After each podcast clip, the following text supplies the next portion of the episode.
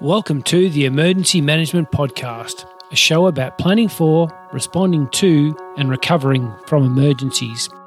I'm Stuart Walker, and this is the place where we talk to emergency management professionals and learn from them so that we can make a positive impact on the safety of our community. Normally my introductions are short, but I want to take time to reflect on the current bushfire season in Australia. As I edit this podcast, I've just completed my third deployment as the Deputy Incident Controller at the Bairnsdale Incident Control Centre, located in eastern Victoria. The bushfire season in Australia has been one of the toughest on record. In Victoria alone, we have lost over one point three million hectares of forest and pasture. The fire has had a huge impact on the community and the recovery will take years. Sadly, we've seen a number of firefighters die serving their community. It is a constant reminder of the dangers faced by our men and women in the field. I would also like to take time to thank you for supporting the firefighting effort. I also want to thank your family. They forgo time with you so that you can serve the community during these prolonged campaigns. And now to the podcast. In this session, we talked to Greg Leach, Queensland's new Fire and Emergency Services Commissioner. I recorded this interview back in November two thousand nineteen. Greg has over thirty-two years' experience in the emergency services. He commenced with the Country Fire Authority, then moved to Ambulance Victoria, and most recently, he's worked with the Metropolitan Fire Brigade. In this episode, Greg talks about his career and some of the key challenges that the emergency management sector is facing now and in the future. Greg Leach, welcome to the Emergency Management Podcast. Thanks, Stuart. Thanks for having me. Greg, when did you realise you had a passion for emergency management? I think I, I always had a passion uh, for firefighting. I grew up on a on a farm in central Victoria. Um, my dad was uh, the apparatus officer of the brigade for, for a long time when I was little, and then uh, he did a term as brigade captain. And so I joined the local brigade when I was thirteen as a junior, and uh, I think I went to my first fire when I was sixteen. So always pretty passionate, um, but probably never really considered a career with the emergency services. Uh, I I did a motor mechanics apprenticeship, uh, worked at a Holden dealer for five years. Then uh, I went working for Country Fire Authority as a as a mechanic, and uh, and it wasn't until one day I was I was uh, sort of servicing the car of the assistant chief officer, and he said to me, you know, we're recruiting at the moment. You should you should really think about joining. And and I thought, well, yeah, I've, I've always enjoyed being a member of C F A. Why not take it a step further? So that's how it all started for me. You obviously had an interesting start to your career, and since then you've gone on to study a Masters of Emergency Management and a Master of Business Administration. You must be thankful for those opportunities. Yeah, it's been quite a journey, and one of the things I'm forever grateful for is the opportunities I've had uh, through C F A and the other services I've worked for to get those sort of professional development opportunities. It's um, we're very fortunate in the emergency services to be well supported in the training and development that we get. You did your Masters in Emergency Management. What was the subject and what did you learn? Mm. Uh, I did my Masters in Emergency Management through Charles Sturt University. I completed that in two thousand ten, uh, and it was a research-based Masters, and my area of interest was around the training and development requirements for Level three incident controllers. So having been a Level three incident controller myself, Uh, very interested in professional development, and I was trying to work out what are the skill sets required of someone to be a good Level three incident controller, because whilst you can come through and do an AIIMS training course, that prepares you somewhat for the role of an incident controller, but anyone who's performed the role will understand how complex it is and the diverse range of challenges you get faced with as an incident controller. And I'd always had a strong interest in training. I'd, I've um, facilitated on a number of leadership and development programs across Australia, incru- including a program called the Advanced Incident Leadership Program that was run out of Western Australia for a number of years. And so I was very interested to understand what the skill set is required of a Level three incident controller. And so I, I ran a, uh, a survey, and uh, I sent it out to every jurisdiction in Australia. And uh, I was very fortunate. I had a really good response rate from a whole range of very experienced Level three incident controllers. And I captured information about uh, their formal uh, qualifications and schooling and training that they'd had. And I also captured information about, you know, what they'd learnt through the School of Hard Knocks, if mm. you like. And then I also talked to them about their different learning styles and how they um, found that what was most useful for them. And so I was able to pull together a research report that really captured that. And And I guess broadly speaking, most people felt that their organisations were preparing them reasonably well, with a good mix of technical firefighting and incident management type training, supported by a range of administrative management and leadership type training. But I think there's still opportunities for us to understand how we can better prepare our level three incident controllers, or in fact, all of our emergency management people that might undertake an AIIMS role in the future. AIIMS I C S has now been in, uh, in Victoria or Australia now for about the last thirty years, I suppose. How have you seen that develop in your career?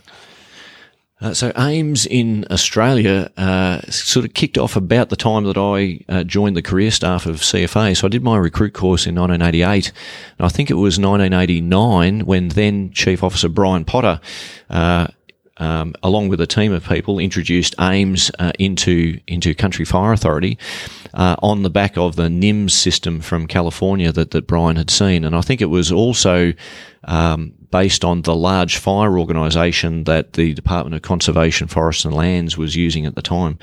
So I did my AIIMS course in nineteen eighty-nine, and I think I became an AIIMS instructor in nineteen ninety-one. And, of course, in those days, AIIMS was... Um, uh, very condensed compared to what it was now. So I think there was an old AIIMS four oh four course, as it was known, which was, um, uh, I think it was a four-day program and a forty-eight hour exercise. Uh, and so it was it was pretty basic. And what we've seen today is it's it's it's um uh, it's expanded into the AIIMS structure as we know it today.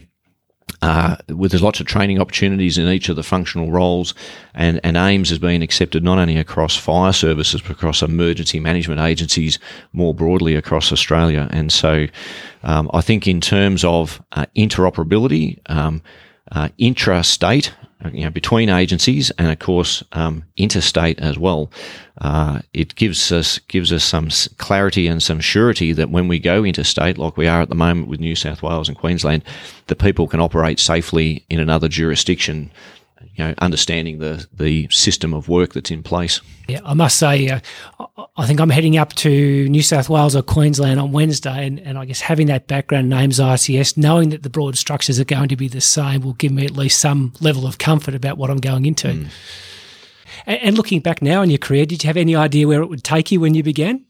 Uh, no, not at all. Um, I started off uh, as an assistant regional officer. I did my recruit course at Fiskville, the C F A's training college, in nineteen eighty-eight, and uh, uh, back to Bendigo for a period of time, and then off to Swan Hill, um, and that's where I spent my first couple of years. Uh, no, for me, it's always been just taking the journey one step at a time, and, and things follow. You know, I think when you're passionate and you enjoy what you're doing, the, the opportunities follow you. And, and looking back now in career, what, what, what have you found to be the biggest challenge that you've had to overcome? Uh, look, prob- probably a few. Um, every organisation you work for, uh, I've had I had twenty-one years with Country Fire Authority, and that was absolutely fantastic. And then I went working for Ambulance Victoria, took up a job with Rural Ambulance in two thousand seven, uh, and uh, then joined the Metropolitan Fire Brigade two thousand fourteen. And so it's been about getting to understand those new organisations, who they are, what they do, and the contribution that I can make as part of it. So that was a little bit about testing myself as well, you know, seeing what, what I could do out outside of my traditional role with C F A. And were you at ambulance, sorry, were you at Rural Ambulance when the merger between the Metropolitan Ambulance Service and the Rural Ambulance Service occurred? I, I was. I joined Rural Ambulance as part of a refresh of the management team there in two thousand seven, along with a colleague of mine, Gary Cook from, from C F A. The two of us joined Uh, as regional managers with Rural Ambulance Victoria, and we'd been there about twelve months when the government of the day made a decision to create a single ambulance service for Victoria. And so uh, the whole journey started all over again. Um, I was lucky enough to be part of the interim executive team for Ambulance Victoria to create the organisational structure uh, and bring the t- the three services, as it was then, uh, into a single service. And um Uh, that was probably one of the most exciting times of my career in terms of getting the opportunity of paramedics. And the thing I really liked about ambulance was the single focus for everyone, the recognition of what they're there to do, and it's all about um, patient care. And so everyone's focused on doing the best they can for the patient, irrespective of where they work in Victoria, the skill set that they might have. Everyone's interest is about ensuring the, the best outcomes for every patient. And Greg, you're about to leave Victoria now and take on a new role as Queensland's new Fire and Emergency Services Commissioner. Can you tell me what Queensland Fire and Emergency Services is firstly and how big it is, and then perhaps a little bit about your new role? Yes, uh, look, great opportunity. I'm really excited by this. So um, I, I leave the Metropolitan Fire Brigade at the end of this week um, and start a new journey in Queensland uh, on the second of December.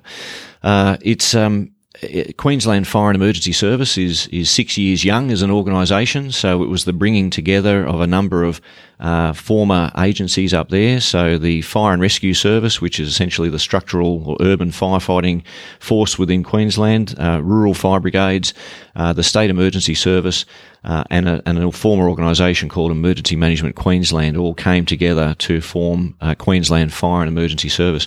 So I'm starting a new role as the Commissioner up there, um, really excited to be taking that on.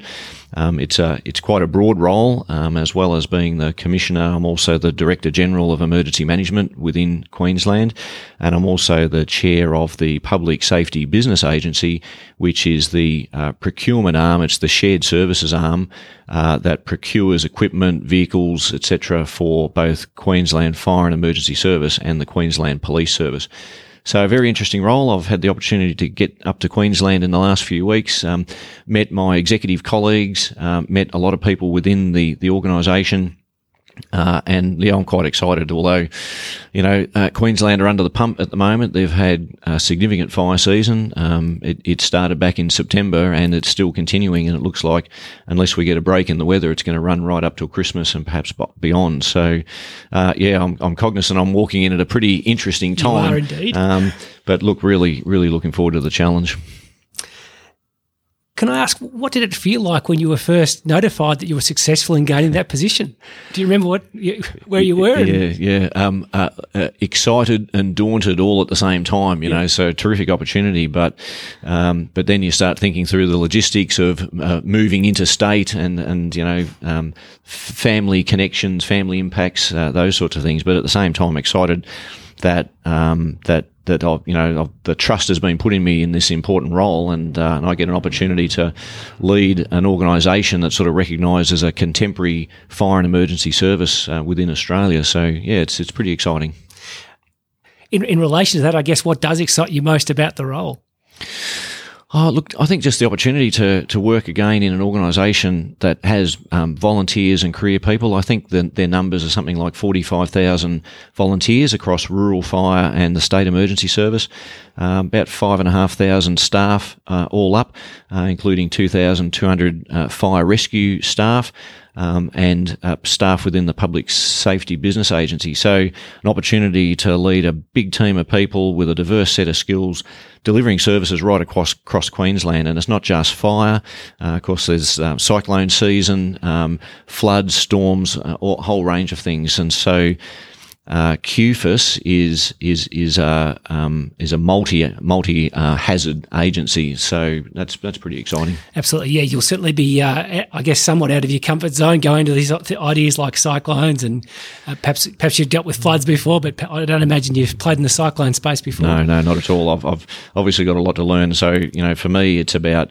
Uh, sitting back, observing for the first few months, doing a lot of listening and not a lot of talking, and yeah. just um, just getting to understand how they do business up there, because um, they tell me Queensland experiences on average about twelve cyclones a year, mm-hmm. of which three on average cross the coast. And so cyclones are something that uh, I think as an organisation and communities are well prepared for up there, and uh, and I think they're Uh, they're, they're, they're pretty good at uh, recognising the weather patterns, getting the community messaging out, making sure the community is ready and as resilient as they can be, can be, and then helping to get in and, and do the consequence management post-impact. So, yeah, looking forward to understanding uh, how that all fits in.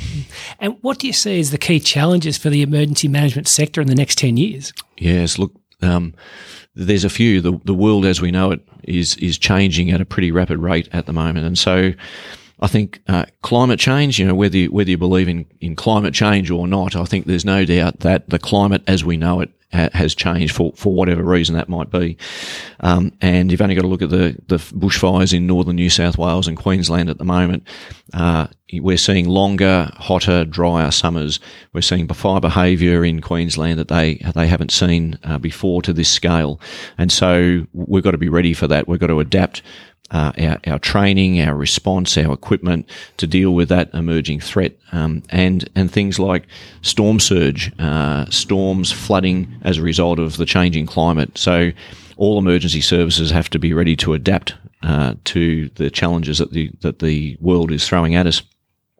Uh, even in the structural environment, you know, what we've seen with uh, uh, combustible building products, um, you know, that's that's causing a significant challenge for uh, urban fire services right across Australia.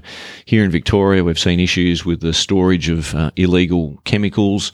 Um, we've got the recycling challenges that are that are causing um, recycled waste to be stockpiled. All of these things create risk in the urban environment that we just hadn't recognised a few years ago. Yeah, so certainly, I can't recall a time where we've had such major sort of hazardous chemical slash factory fires occurring, and it's had a big impact on your organisation, hasn't it? It has. Um, M F B's uh, had a couple of those major fires in the last uh, few years, and so um, yes, I mean, an, an eighth alarm fire was was uh, something that occurred only periodically, and then all of a sudden we're having having them every couple of and years. Just so. For our listeners, an eighth alarm fire means what does that mean for our listeners? uh, lots of trucks and lots of firefighters. Okay, so it's uh, it's uh, it, it, that was a big commitment for for M F B to be able to support a, a fire like that that mm. occurred in West Footscray uh, last year. Um, so so that's a challenge for us. And then, of course, with the world financial environment, you know, the the um, slow growth and uh, and issues issues with interest rates, what we're seeing is constricting uh, finances for governments. And so every organisation's being asked to do more with less, if you like, or or do more with at least the same if you're in a fortunate situation. So we've got to be really careful with every dollar that we spend. And emergency management, it's a big business these days.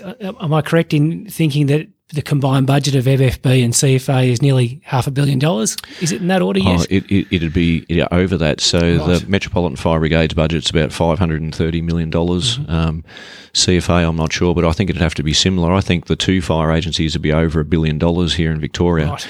Um, certainly in Queensland, uh, Q F S's budget is around seven hundred and forty million dollars. Um, uh, so that's that's a lot of money, and Uh, Uh, government trust us to spend that wisely, and then uh, with summer fire seasons and increasing use of, exor- of resources like aircraft, you know, they're very expensive, mm-hmm. um, but that's you know that's what we're going to do to deal with the risks that we face.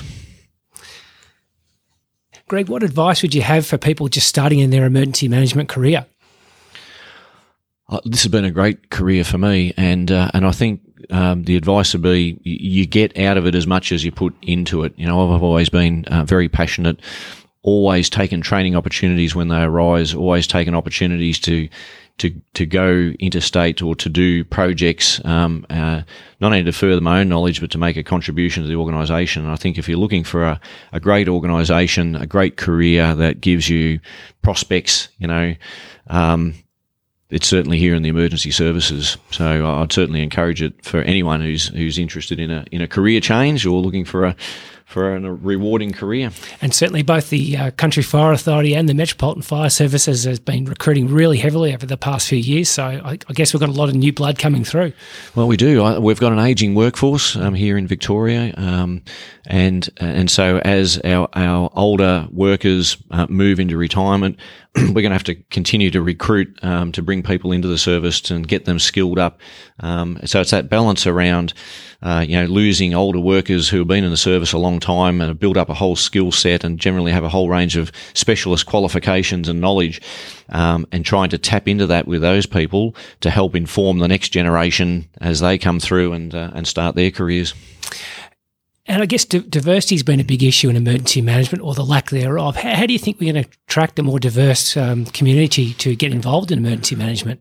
Yeah, I think I think that's right. I think um, the community only think about emergency services when they actually have an emergency, mm-hmm. and so uh, we spend a lot of energy and time and resources promoting ourselves within the community for recruitment and and to try and get um, messages through to the community to keep themselves safe.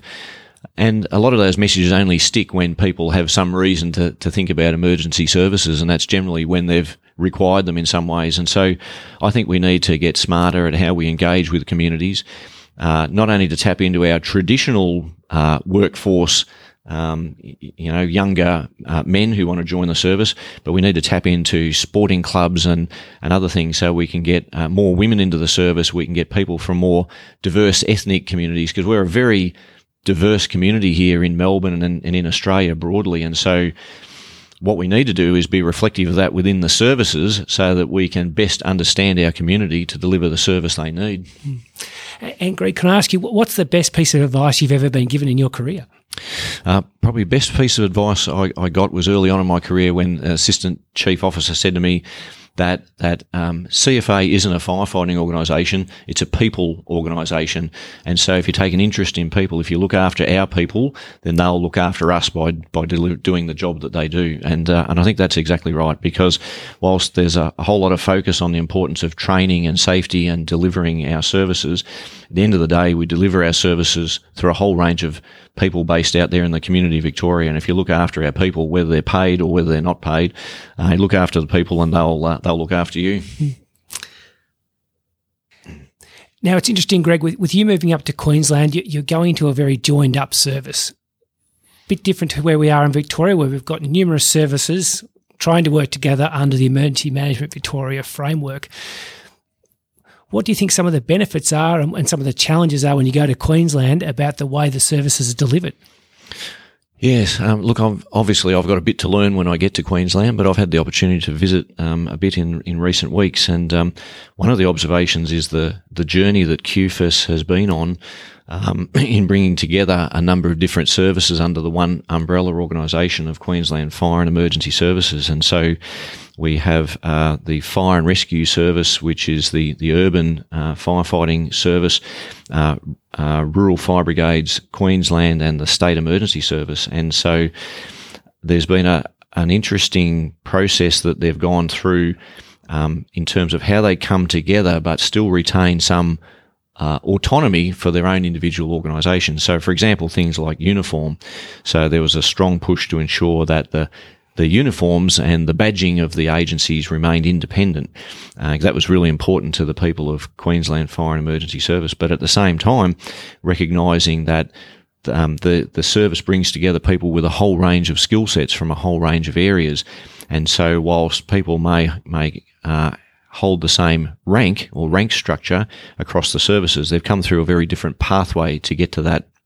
And so there's a lot of work going on at the moment to recognise the skill sets that people have and what they can contribute to incident management, for example. So I think all of that makes for a stronger organisation uh, in Queensland and gives them a strong base, because there's no doubt with the sort of emergencies we're dealing with, we very quickly run out of people when we uh, get into campaign type events, and I think we're starting to see that emerge in Queensland and New South Wales now.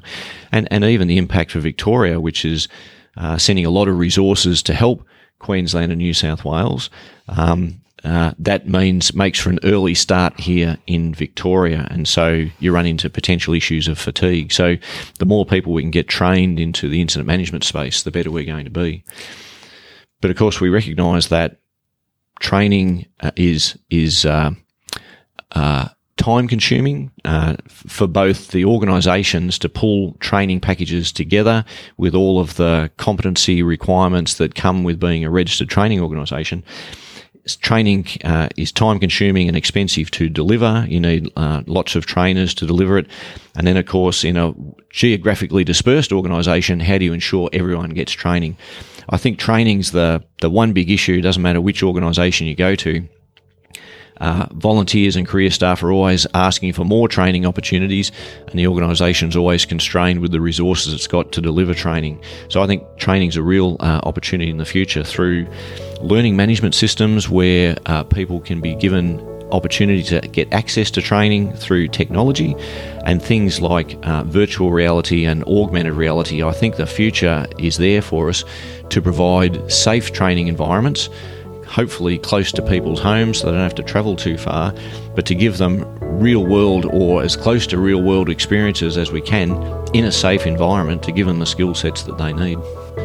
And Greg, is there anything else I, I should ask you that I haven't already asked? Uh, look, I think it's um, been a good opportunity to have a have a chat, Stuart. Um, I appreciate the time, and uh, it's been good working with you. And um, you know, I've had a long association with you and your family. I worked. Uh, your dad was a, a very senior volunteer within the region that I looked after at uh, Region fifteen at Ballarat, and uh, he served on the regional planning committee there for, for many years, and and was a very strong leader within the Kyneton group of fire brigades. And so it's been uh, good uh, to have an opportunity to have a chat today. Wonderful. Thank you very much for your time, Greg. I appreciate it. Thanks, Stuart. Thank you for joining us on the show this week. If you'd like to get in contact with us, please go to emergency management podcast dot com. I'm Stuart Walker, and you've been listening to the Emergency Management Podcast. Bye for now.